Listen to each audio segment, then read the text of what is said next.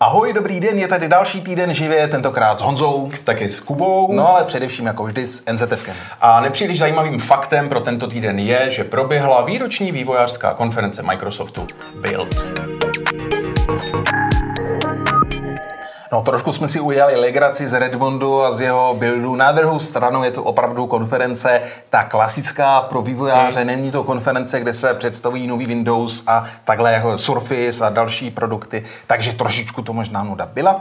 Přesto tam byly některé zajímavosti, které si ve stručnosti a rychle prolétneme. Dobře. Zaujaly tě nějaké? E, zaujalo mě, že jsem vlastně o této konferenci téměř vůbec nevěděl, Výborně. protože z mobilního pohledu tam asi úplně nic moc zajímavého Výborně, nebylo. Tak, tak já se z toho zkusím, zkusím z toho vytáhnout ty, který se opravdu týkají nás koncáků, kterých, kterých bychom se mohli dočkat ve svých Windows a dalších zařízení. Tak první novinka je ta, že Microsoft bude hodně tlačit do toho, aby se v počítačích, jako například ten tvůj nebo ten můj, více objevovaly koprocesory pro neuronové sítě, čili ty NPUčka, která jsou v těch mobilech a ty marketingové eh, eh, eh, oddělení se vždycky chlubí, hmm. kolik nových NPUček tam mají a tak podobně, tak se dostanou teda i do klasických počítačů, protože Windows by měli více ovládat různé neuronové sítě. Tak to je jedna z těch zajímavých novinek.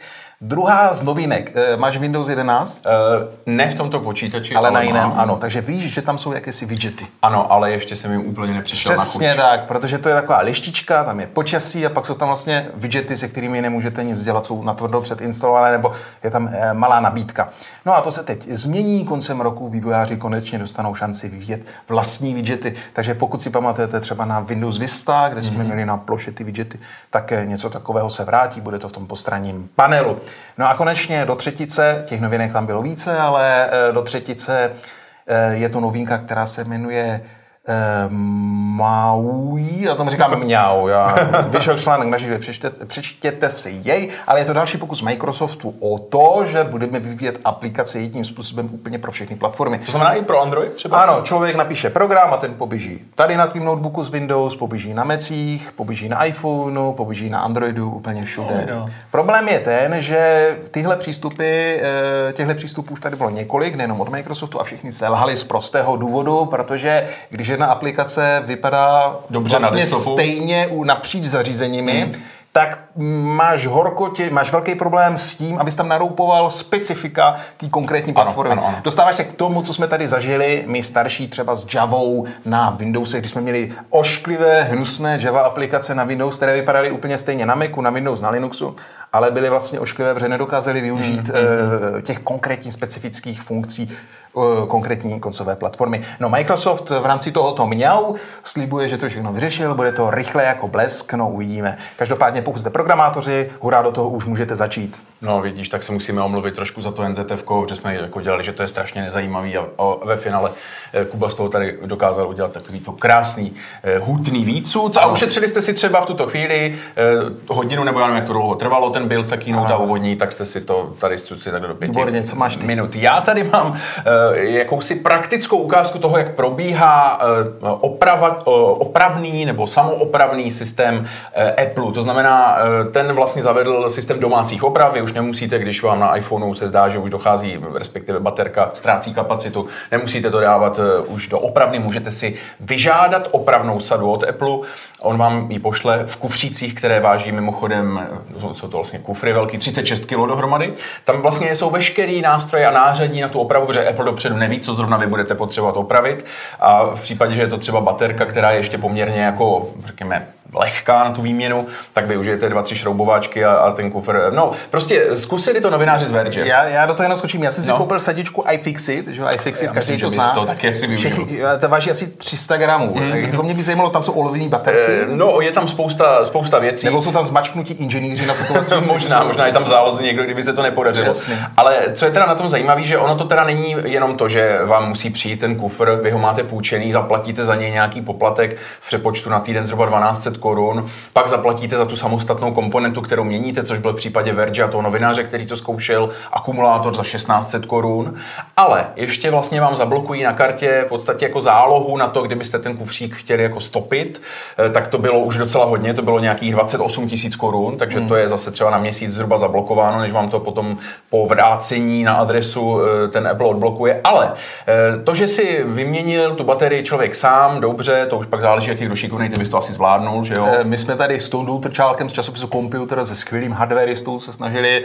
před pár lety opravit moji Nokia Androidovou no. sedmičku Eh, a tam a, zrovna baterka byla asi ještě výjimatelná, že jo? Eh, ne, tam je to všechno totálně zalepený pod sklem a i s jeho umem jsme to nedokázali. No tak eh, to je. Takže no nebyla z toho pak hezká pitva. a to doslova. Telefon tedy asi odešel, tak to ano. chápu. No, tak tady se jako podařilo tu baterii měnit, ale nebylo to, že prostě vyměníte tu baterku, zapnete telefon a fungujete dál. No. Protože Apple si bude hlídat, aby ty součástky někdo nepoužíval na přeprodej, no. nenakupoval si je do zásoby a pak si z toho neudělal udělal vlastní neoficiální oficiální servis. Přesně, takže každá ta součástka má svoje ID a musí být přiřazena k tomu telefonu. A to přiřazení bohužel nepo, neprobíhá tak, že to tam vložíte a on říká, aha, mám tady novou baterku a pošlu si to na server a zapnu se. Nikoli. Musíte mít další telefon k tomu, takže se předpokládá, že ještě máte třeba jeden iPhone, kterým zavoláte na nějakou infolinku, tam řeknete právě jsem do iPhoneu s tímto e-mailem dal tuto baterku a tam na té druhé straně musí někdo v databázi spárovat, pak se teprve ten telefon eh, restartuje, zapne se a ne, nesvítí tam taková ta otravná hláška, používáte eh, neoriginální komponenty. Tohle jsem nikdy nepochopil, u Apple bych čekal, u experta na UX, že to bude fungovat tak, že ten telefon, který nebude mít jaksi v úvodu takhle podepsaný ten hardware, se spustí v podobném režimu, jako když máme telefon bez SIM karty, který běží aspoň v režimu, že přes zavoláš na 112. Takže by fungoval v takovém tom omezeném režimu, kdy mohu se eh, přes internet spojit s tím supportem, který to nadálku elektronicky aktivuje, než že potřebují další device. Mně to přijde strašně jako offline. Je to, je to takový zatím asi ještě nedodělaný. Je pravda, že Verge to určitě zkoušel mezi prvníma, typl bych první den, kdy to šlo, takže, takže tam mohou být ještě mouchy a dejme tomu, že pokud se uživatelé budou bouřit, že takhle to není úplně komfortní, tak to Apple prostě vyladí. Že? Možná ještě taková klíčová otázka, proč vlastně? No vůbec v tomto nevidím žádný smysl, eh, pokud by to byl, a myslím si, že ani v Spojených státech nemají úplně nějakou legislativu, že by si musel mít možnost všechno měnit sám. To spíš ta Evropa se mi zdá taková víc zregulovaná v tomto, ale je to prostě asi nějaká příprava na to, že kdyby náhodou někdo řekl, hele, tady ten program máte, využijte si ho, anebo využijte naše autorizované servisy. Možná je to spíš iniciativa na to, aby se upozadili ty eh, neoficiální servisy. Možná. Ano, okay. Tak ty máš nějaký vláčky, protože my jsme tady minulé zhruba před měsícem byli s Kubou společně a bavili jsme se na téma uh, eh, TŽV, které má přijít. Mimochodem, teď už se ví dokonce, že to bude za 9 milionů to závta Ano, také jsem to četl. Tak, uh, takže nádherná cena za tento starý vláček. No a hlavně blíží se nám to, protože to bude už někdy 14 dní, mám pocit. Necelý 14 dní no, vlastně no, po no. příštím víkendu, ano, hned pondělí. Ano, ano. No, ale máme teďka jiné téma. Ano, před natáčením si se mě ptali, jestli budou nějaké vláčky. To byla vlastně moje podmínka, že já dneska půjdu vysílat s Kubou týden živě jenom v případě, že bude téma aspoň nějaké o vláčcích. Tak tady ano, je... ano, vláčkové téma samozřejmě máme. Vyšla krátká bleskovka o webové aplikaci, kterou najdete na adrese direct Guru direct, opravdu foneticky. Takže německá. Německý, já, já, já, protože toto je opravdu e, německá aplikace, která staví na nad daty Deutsche Bahn mm-hmm. a zobrazí se vám tam normální mapa, textové políčko, do kterého zadáte nějaké název obce, respektive zastávky a ta aplikace e, formou puntíků zobrazí všechny další stanice, které jsou na přímém spojení z této mm-hmm. stanice. Když tam dáte Brno, tak tam vyjede Praha, Bratislava, jo, pár takových ještě zahraničních destinací. Když tam dáte Kotihulky, tak tam bude nejbližší stanice. nejbližší lokálka. Ano, ano. A je zajímavý na tom, eh, ta aplikace, na té aplikaci si vlastně představíte, jak to vaše železniční zázemí v té vaší obci je jako mm-hmm. veliké. Mm-hmm. Připomíná to takový, když někam letíte a listujete si nějakým tím palubním katalogem. Ano, tak oni se tam ta chlubí tím, jak ta aerolinky kam všude lítají, že ano. Tak mě to připomíná uh, hodně právě tady tenhle přístup. Mm-hmm. A uh, zajímavý je, že když tam dáte právě pak ty velké aglomerace, evropské mm. Berlín třeba, jo, mm. tak se dozvíte, tu síť. Samozřejmě ta skutečná síť je pak mnohonásobně větší díky přestupům. přestupům ano, ale, ale... Ten, to je vlastně ten přímý spoj ano. a je to tam odlišeno ještě barvami podle toho, jak je to daleko, ano, vlastně ano, na kolik ano, hodin. Ano. A tam se právě ukazuje i ta síla těch jednotlivých národních dopravců, přesně, přesně. protože ta Evropa je pořád strašně fragmentovaná, co se týká této dopravy. Eh, tak eh, potom vidíte, že třeba díky tomu, že ÖBB, rakouské státní dráhy, v poslední době strašně podporují rozmach nočních lůžkových vlaků, které jsou schopny za tu noc ujet třeba 14 hodin. Takže oni se opravdu dostanou, což jsem si mimochodem se musím pochlubit, před pár eh, dny měl možnost vyzkoušet, třeba z Amsterdamu až do Vídně. A je to velmi příjemná cesta, samozřejmě, eh, pokud eh, tam není žádná komplikace, že? Tak... Ano. Já musím právě říct, že když jsem si zkoušel ty metropole, jak jsem si říkal, no tak Berlín na tom bude určitě nejlépe, hmm. ale chyba lávky, je to ta Vídeň byla úplně dokonalá. Bezkonkurenční, protože OBB má nejširší ano. síť nočních vlaků ano, ano. a všechny ostatní jiné státní dráhy, třeba i ty Deutsche Bahn, které se bohužel nočních vlaků před pár lety vzdali z nějakého důvodu a všechny ty vagony právě rozprodali a nakoupili to třeba i RegioJet český některé z nich, tak na, najednou vidí, aha, oni to zase obnovují, mm, takže mm, my se k tomu zase vrátíme, ale těch linek zdaleka nemají tolik. Z Berlína se třeba dostaneš do Stockholmu, což ano, je velmi ano, zajímavá ano, trasa. Ano, ano. Eh, při, eh, překvapilo mě právě, jak ten Berlín byl relativně hůře napojený hmm. třeba na Francii, jo? Hmm. že na ten západ to moc nemířilo. A když jsme u té Francie a bavili jsme se tady právě o tom též dve, tak e, líbilo se mě, jak to mají striktně geograficky, skoro bych až řekl německy, udělané v Paříži kdy eh, máte v Paříži ne jedno centrální nádraží, nějaký Hauptbahnhof, jako máme ve Vídni nebo třeba v tom Berlíně. No tam a jsou ta koncová okrajová. Přesně tak, no. ta okrajová a každé z nich si řeší tu svou jako kdyby čtvrtinu, eh, tu svoji mm-hmm. 90 stupňovou výseč s, s naprostou přesností. Schválně si to tam eh, vylistujte a zjistíte, že ano, tohle nádraží prostě má kompletně mm-hmm. východ, tohle západ, jich, sever, je to takové Ono, možná tohle bude taková trošku z, z mého pohledu spíš no, znouzectnost tím, že vlastně když ty nádraží vznikaly tehdy na konci 19. století, století, tak to zprovozovali soukromé společnosti hmm. a neměli to vzájemně spojené. A podle mě Paříž se během té doby, než se to nějak sjednotilo, tak rozrostla, že nebylo možné udělat spojení vlhková mezi těmi jednotlivými nádražími koncovými eh, než nějaký velký no. okruh třeba. A tady, kdyby opravdu chtěli projet skrz tu Paříž, tak by to stejně museli vzít takovou oklikou. Takže ano. Eh, tohle v podstatě byl případ ano. i Vídně, která to ale už propojila ano. Ano. Eh, a tím pádem ta průjezdná nádraží mají tu konektivitu pak mnohem návaznost. A mimochodem úplně stejný scénář jako v té Paříži máme třeba v Londýně, předpokládám, že tam je úplně to stejné, ano, co říkáš. tam je Viktoria dolů, přesně, že jo, Sam Pankras nahoru. Nebo ještě Waterloo, Waterloo na, na Waterloo. východ, ano, jasně. ale nemáte tam vlastně jediné nádraží, které by nějak jako pokrylo celou tu hmm. Anglii. A... a to je ten stejný případ. No. Londýn taky zastavený, jenomže v těchto městech eh, ta doprava nekolabuje, protože je to spojeno metrem vždycky ty, hmm. takže ty se dostaneš prostě, vystoupíš, dejme tomu, když potřebuješ na návazný vlak, vystoupíš na jižním nádraží, přejedeš metrem, pokračuješ na severní. Takže uh, ano, ale tady tyhle ty dlouhé linky dálkové, tak řekněme, tomu úplně nenahrávají tomuto typu uh, dopravy na co nejméně přestupy. A ano, na tom nočním vlaku je to stěžení, protože tam jde o to, že ano, prostě večer ano. nasednete a ráno se zbudíte a ujedete velkou ano.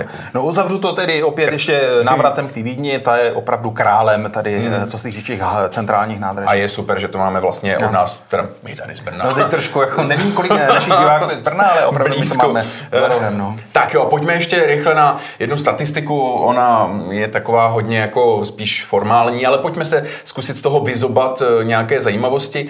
Eh, je to vlastně stav eh, českých telekomunikací za rok 2021. My to tady přebliklo už ještě o rok dál, ale teď jsme teda v roce 2022, ale Český telekomunikační úřad vydal statistiku za celý uplynulý rok. No a co nás nejvíc zajímalo, jak teda se zase na tom českém trhu zvýšila ta spotřeba těch mobilních dat, protože všichni operátoři nás pořád krmí, strašně nám to roste a ty, ty sítě ne, že by teda už se dostávali úplně na hranici kapacity, ale že už je to prostě mnohem vytíženější než tomu tak bývalo. Tak prosím, eh, v roce 2020, ještě o rok dřív, byla průměrná eh, měsíční spotřeba na jednu eh, simku 3,5 GB dat na každého. To znamená i ti, co mají jenom předplacenku a jenom telefonují, ale i ti, co mají mega spotřebu ve stovkách gigabajtů, tak se to zprůměrovalo, bylo to 3,5. A za ten minulý rok, 2021, to vzrostlo na 4,5, což mi nepřijde zase až tak raketový růst. No já, tam je otázka, jestli ten, už ten rok 2000 byl vlastně nafouknutý tím, že hromada 20. lidí byla 20, že hromada lidí byla na home office díky covidu, čili a byli na home office i v tom roce 2021, jestli, ale tam se nepočítají, doma mají wi no. to,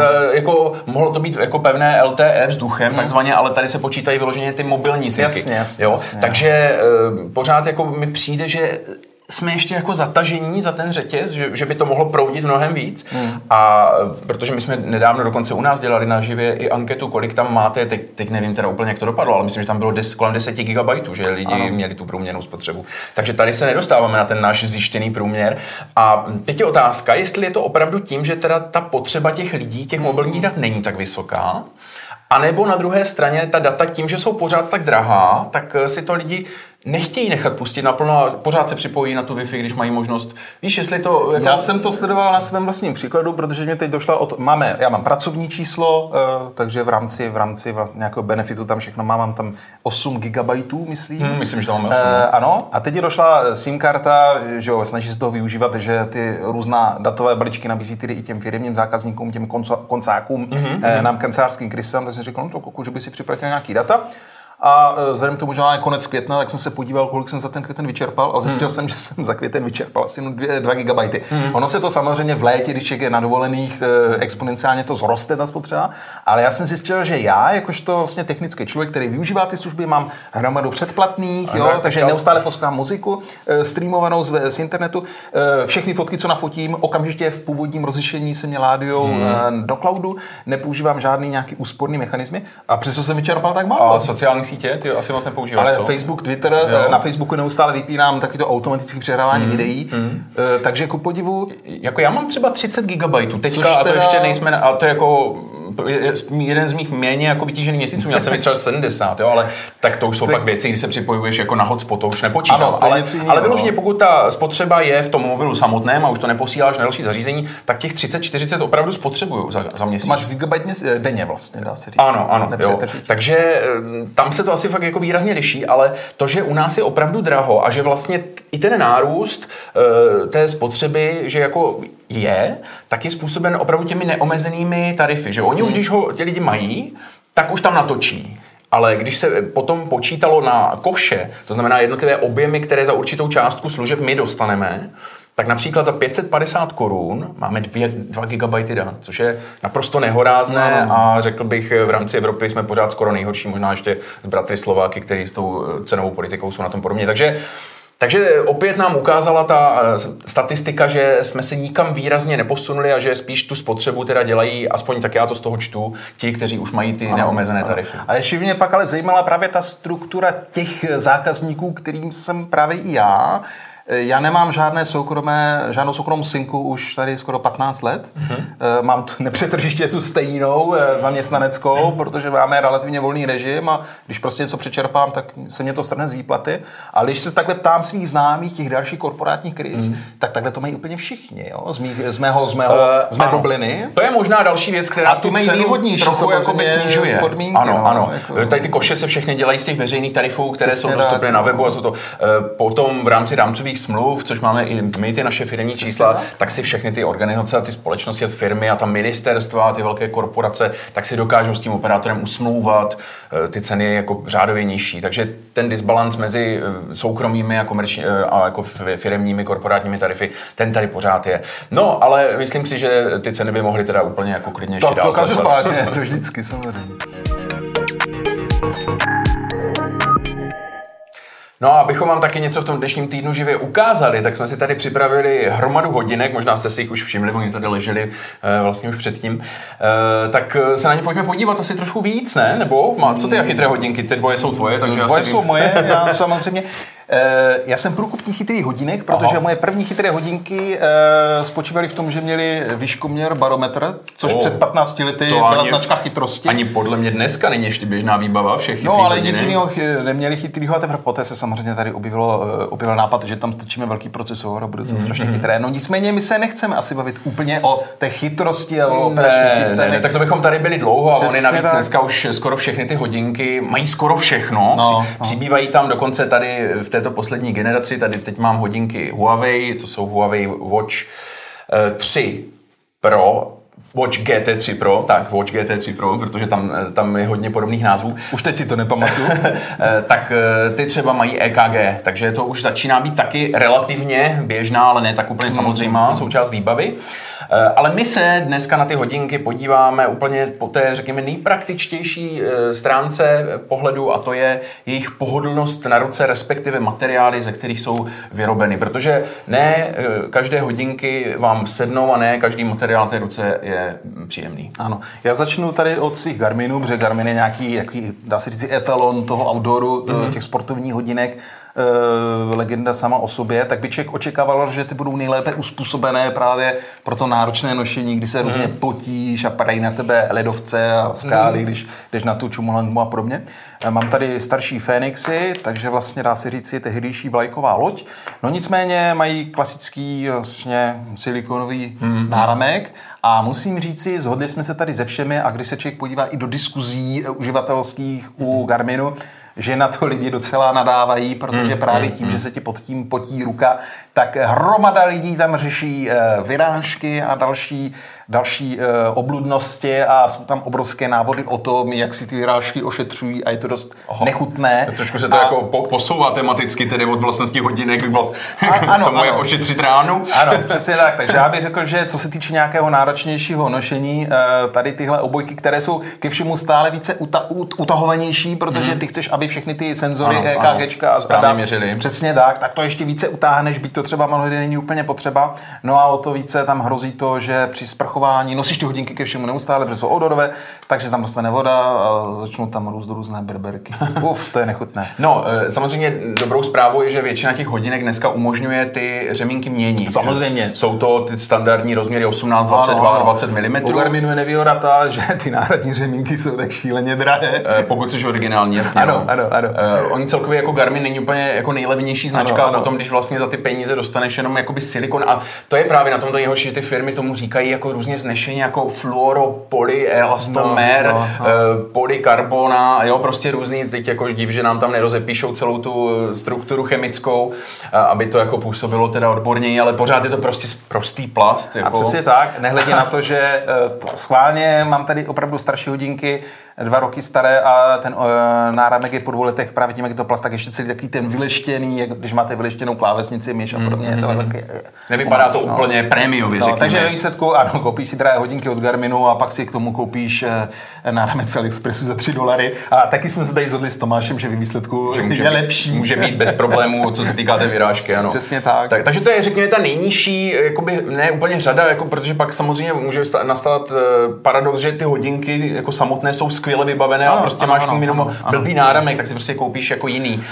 Uh, bude, budeme-li to uh, nějak hodnotit evolučně, tak ještě než skočíš na ty další dva, ano? já teď mám ještě staré, stejně staré TicWatche, TicWatch Pro, ta vlastně první generace, dneska už je TicWatch Pro, tyjo, zase, trojka, myslím. Trojka, no. no. Mm. Tak uh, ty mají na povrchu ať už umělou nebo skutečnou, to je jedno, ale kůži. Mm-hmm. A z opačné strany je tam opět nějaký plast nebo guma ale v tomhle případě je vrubkovaná, mm-hmm. takže tak to tak ne, ten pot, vzduch může lépe proudit a musím říci, že uh, pod těmito hodinkami, byť jsem s nimi jezdil na kole a tak dále, měřil mm-hmm. všechny ty kalorie a podobně, tak pod nimi jsem tu vyrážku nikdy neměl, jo? Mm, tak asi pomohly ty vroubky. Přesně tak. A to je takový v podstatě, dá se říct, hybridní ano. řemínek, pak bývají ty čistě kožené, ty už jako tyhle ty zdravotní jako problémy většinou nespůsobují, jsou příjemné, navíc když ta kůže opravdu je kůže a ne koženka, tak se to neláme, ano. protože je to prostě pružné. Eh, kdyby tady ale, byl Tomáš, tak ti řekne, že ale, jeho agresivní pot... Ale přesně, Tomášův agresivní pot to úplně ze spoda vlastně rozžene, rozleptá. rozleptá, takže vlastně ta kůže pak barví ano, jo, ano, a různě. Vypadá všelijak nechutně, ano, takže Takže vlastně kůži taky jako nebrat, jo, když, když, se,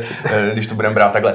Proto pojďme už teď na, řekněme, kovové materiály a další Kovových řezníků je plný AliExpress, ano, tak ano. Eh, předpokládám, že... Ne, tam pak, pokud to nebude nějaký třeba hliníkový, což bych úplně nedoporučoval, ten není až tak odolný, tak uh, asi nejistější je opravdu nerezová ocel. To je takový osvědčený materiál, vypadá pěkně, má dobré vlastnosti. Jediný, co mě teda možná jako pak, až jsem tady tomu dojdeme, k tomu titanovému, až jsem si vyzkoušel ty titanové hodinky, tak vlastně jsem si neuvědomil, jak je to jako těžký. Když to vezmeš, tak je to hodně těžký. Mm, A pokud už jako třeba někdo je na to jako citlý, třeba jako dámské hodinky by měly být trošku subtilnější, Ano. tak tam to asi úplně třeba taky vhodné Ale nebude. proto jsou ty kovové náramky nebo ocelové náramky na AliExpressu tak laciný, protože oni mnohdy stojí fakt 100 korun, hmm. ale e, použije se opravdu normální, ta nejlacinější ocel, která není ničím luxusní. Přesně, to je Stejně tak můžeš použít různě, přesně, můžeš použít pak nějakou odlehčenou ocel. Pak jsou ty pro- milánský, ty síťovaný, ano, že jo? Ty já taky jsem je měl. Ty jsou ku podivu taky laciný. Uh, takže No, ty mluvíš lacný vždycky jako, že rovná se AliExpress, ale každý si prodává i ty svoje originální Sam- a třeba. Withings jako ty, ty řemínky jako úplně levný nemá, to jsem taky teďka řešil. Ale právě proto se tak dobře daří těm z AliExpressu, protože Číňan dokáže že skopírovat, já myslím, že co se týče řemínků v tomhle je naprostá třída. Protože ano, ty koupíš eh, ten milánský řemínek, taky jsem měl, taky jsem ho měl s tím, že stojí setinu toho Hmm. originálu a ty víš, že nevydrží tři roky, vydrží třeba půl roku. Ano, pak se koupí za pár korun další a neřešíš to. další, no. Jo. E, Další věc, ještě co se týká těch materiálů, že jsou různé materiály dýnka, takové ty nejlevnější hodinky, tady u toho senzoru, který vám pak měří tep a spoustu dalších věcí, okysličení krve, tak u těch nejlevnějších to bývá plastové zase. A navíc ten plast je takový někdy i jako hrubý, není to, nepůsobí to moc prémiově, takže tady oceňuju, že třeba u těchto hodinek, což jsou Huawei, to se ne, ne, ne, nespletl Watch GT3 bez Pro, to jsou jenom Watch GT3, tak e, vlastně u těchto hodinek e, je to dýnko e, porcelánové, respektive keramické, takže mm, to taky působí dobře. E, Chrání se to i odolnějšími safírovými sklíčky, což oceníte zase, když si o to někdy škrábnete, ťuknete, Ano. což si myslím, že je taky fajn. E, Pojďme na další materiál, který tady máme. To je opět taková evoluce. To bude, já si typnu, Ano. to bude opět kov, který je přestříkaný bílým lakem. No, úplně skoro se strefil, ale jinak je to vlastně porcelán. Takže říkám, já když jsem to viděl, jsem říkal úplně, jsem si připravil taky ten klasický porcelánový lesklý hrníček mm-hmm. a že si ho nasekal na takový dílky a udělal si z něj řemínek. Tak e, tohle je samozřejmě jako prémiová. Jaká je výhoda eh, porcelánu oproti kovu? Ehm, No, řekl bych, že je eh, o něco možná lehčí a podle mě bude i odolnější třeba na poškrábání. Jo? A zajímavé je hlavně tedy, zajímavý je ten jeho design, protože samozřejmě není zase tolik, jako, jak si říkal, že nevím, kolik tam na AliExpressu, to nemám tak zmapovaný jak ty, ale jak si říkal, že tam jsou miliony těch kovových, tak nevím, ano. kolik jich je tam těch kovových. Keramický jsou tam taky, jenže to máš takový to tvrdý. Nikdy jsem si ho z AliExpressu nekoupil, takže tam je sice napsaný keramik, ale možná to bude jenom No. kov, který se bude tvářit jako keramika. Mhm, takže a myslím si, že co se týká těch vlastností, těch hygienických, tak ty by měly být také Ano, jako ano. Předpokládám, že u těch kovů ještě mnohdy hrozí to, že to je sice kov, ale který je nějak lakovaný, takže se časem se Ano, to samozřejmě U keramiky nemáš co se třít, nebo předpokládám, že to Ano. není volakovaný, je to Ne, ne, ne, tam leštěná keramika. Kdyby se ti podařilo to rýpnout nějakým velmi jako tvrdým materiálem, tak si myslím, že bys byl pořád na stejné struktuře. Ano. Takže to je pochopitelně další. Ale tady tenhle kov, co jsme měli, je opravdu jako nerezová ocel, a není to zase nějaký pochromovaný plast, jo, to Hmm, bychom asi taky úplně za kov eh, nevydávali. No a potom, co bych řekl, že je taková, aspoň z mého pohledu, v evoluci nejdál, ta, Hmm. ten materiál, který se v současnosti na chytrých hodinkách používá, tak to je titan. Ano. Eh, Ty jsi říkal, že jsi titanové hodinky měl už strašně dávno. No, dávno před Apple Watch a všemi tady těmi chytrými hodinkami jsem měl samozřejmě Garminy, Etreky, outdoorové hodinky právě s tím výškoměrem, barometrem ze vším, Mhm. mm-hmm. které byly z titanu. To znamená, eh, je to naprosto inertní kov, proto se z něj dělají kolední klouby. Mm-hmm. Kov, který, eh, na kterým se nebudou usazovat žádné bakterie, bude to opravdu inertní. Eh, Co se týče nějaké poškrabatelnosti, tak měl jsem je na ruce pět let nepřetržitě, dohromady asi sedm, tak samozřejmě oděrky tam byly, to zase jako není to diamant. Mm-hmm. Ale byl to kov, pod kterým eh, nebyla žádná vyrážka, nebyly tam žádné neduhy, příjemný. Mně prostě se strašně líbí, hlavně teď, když to můžu srovnat tady s tím, s tím s tou nerezovou ocelí, že to opoznání e, lehčí. Mm, Jo, je to jako nedokážu říct o kolik gramů přesně, ale pocitově už je to jako lehčí, až mě to překvapilo, protože jsem nějakou hmotnost už očekával ve zkušenosti s těmito hodinkami, s těmito staršími a e, tohle je vlastně úplná novinka taky od Huawei a když jsem to tak mě jako poměrně ten Titan jakoby natchnul, vypadá to by to být Nehledě na to, že tady samozřejmě i ten Titan může mít různý, různě odlišný ten finishing povrchový, mm-hmm. ale tady vypadá i moc pěkně, ten kov vypadá jako lacině oproti němu, jo? je to takový, takový kalený, hezký, uh, hrubý, mm-hmm. být jako kdyby pískovaný, no ná, tohle vypadá fakt jako super, no. Uh, mě trošku mrzí to, že když jsem si kupoval já před těmi uh, 10-15 lety ty svoje Casio, tak tehdy Titan nebyl známkou nějakého extrémního mm. luxusu, ty hodinky, ono, tehdy totiž všechny hodinky byly tak nějak drahý, jo, ano, nebyly ano. hodinky za 2000, pokud to nebyly fakt nějaký úplně nejlevnější ale nebyly to zároveň hodinky za 20 tisíc.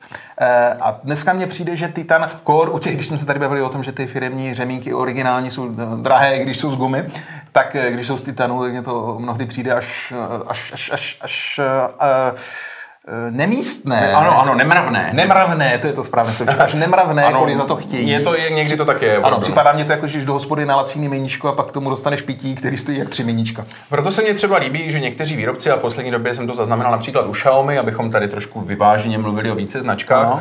Eh, takže Xiaomi dává do balení rovnou dva ty řemínky a ty si vlastně můžeš vybrat. Máš tam samozřejmě ten základní plastový eh, a potom je tam třeba navíc kožený. Mm, Takže mm, aspoň mm. jeden z těch lepších materiálů, i když my jsme plast takov tady tak jako trošku vydělili, ale říkám, každý si určitě vybere to, co mu vyhovuje Ono strašně záleží, jakože... K čemu to používáš? Přesně tak. Když si jako kupovat... S tímhle běhat zase taky není Přesně úplně tak. Jako, a když budeš si kupovat outdoor hodinky nebo hodinky na plavání, tak si mm. asi nebudeš kupovat kožený, kožený řemínek, že? Protože pochopíš, že to asi není úplně to ideální řešení. Na druhou stranu, že to jsou čistě společenské hodinky, tak e, samozřejmě s tím řemínkem, pokud nebudeš mít eh, pod Tomáše Hulčíka, který je silnější než kyselina kohrovodíková, tak, tak tím taky nebudeš mít asi takové závažné problémy.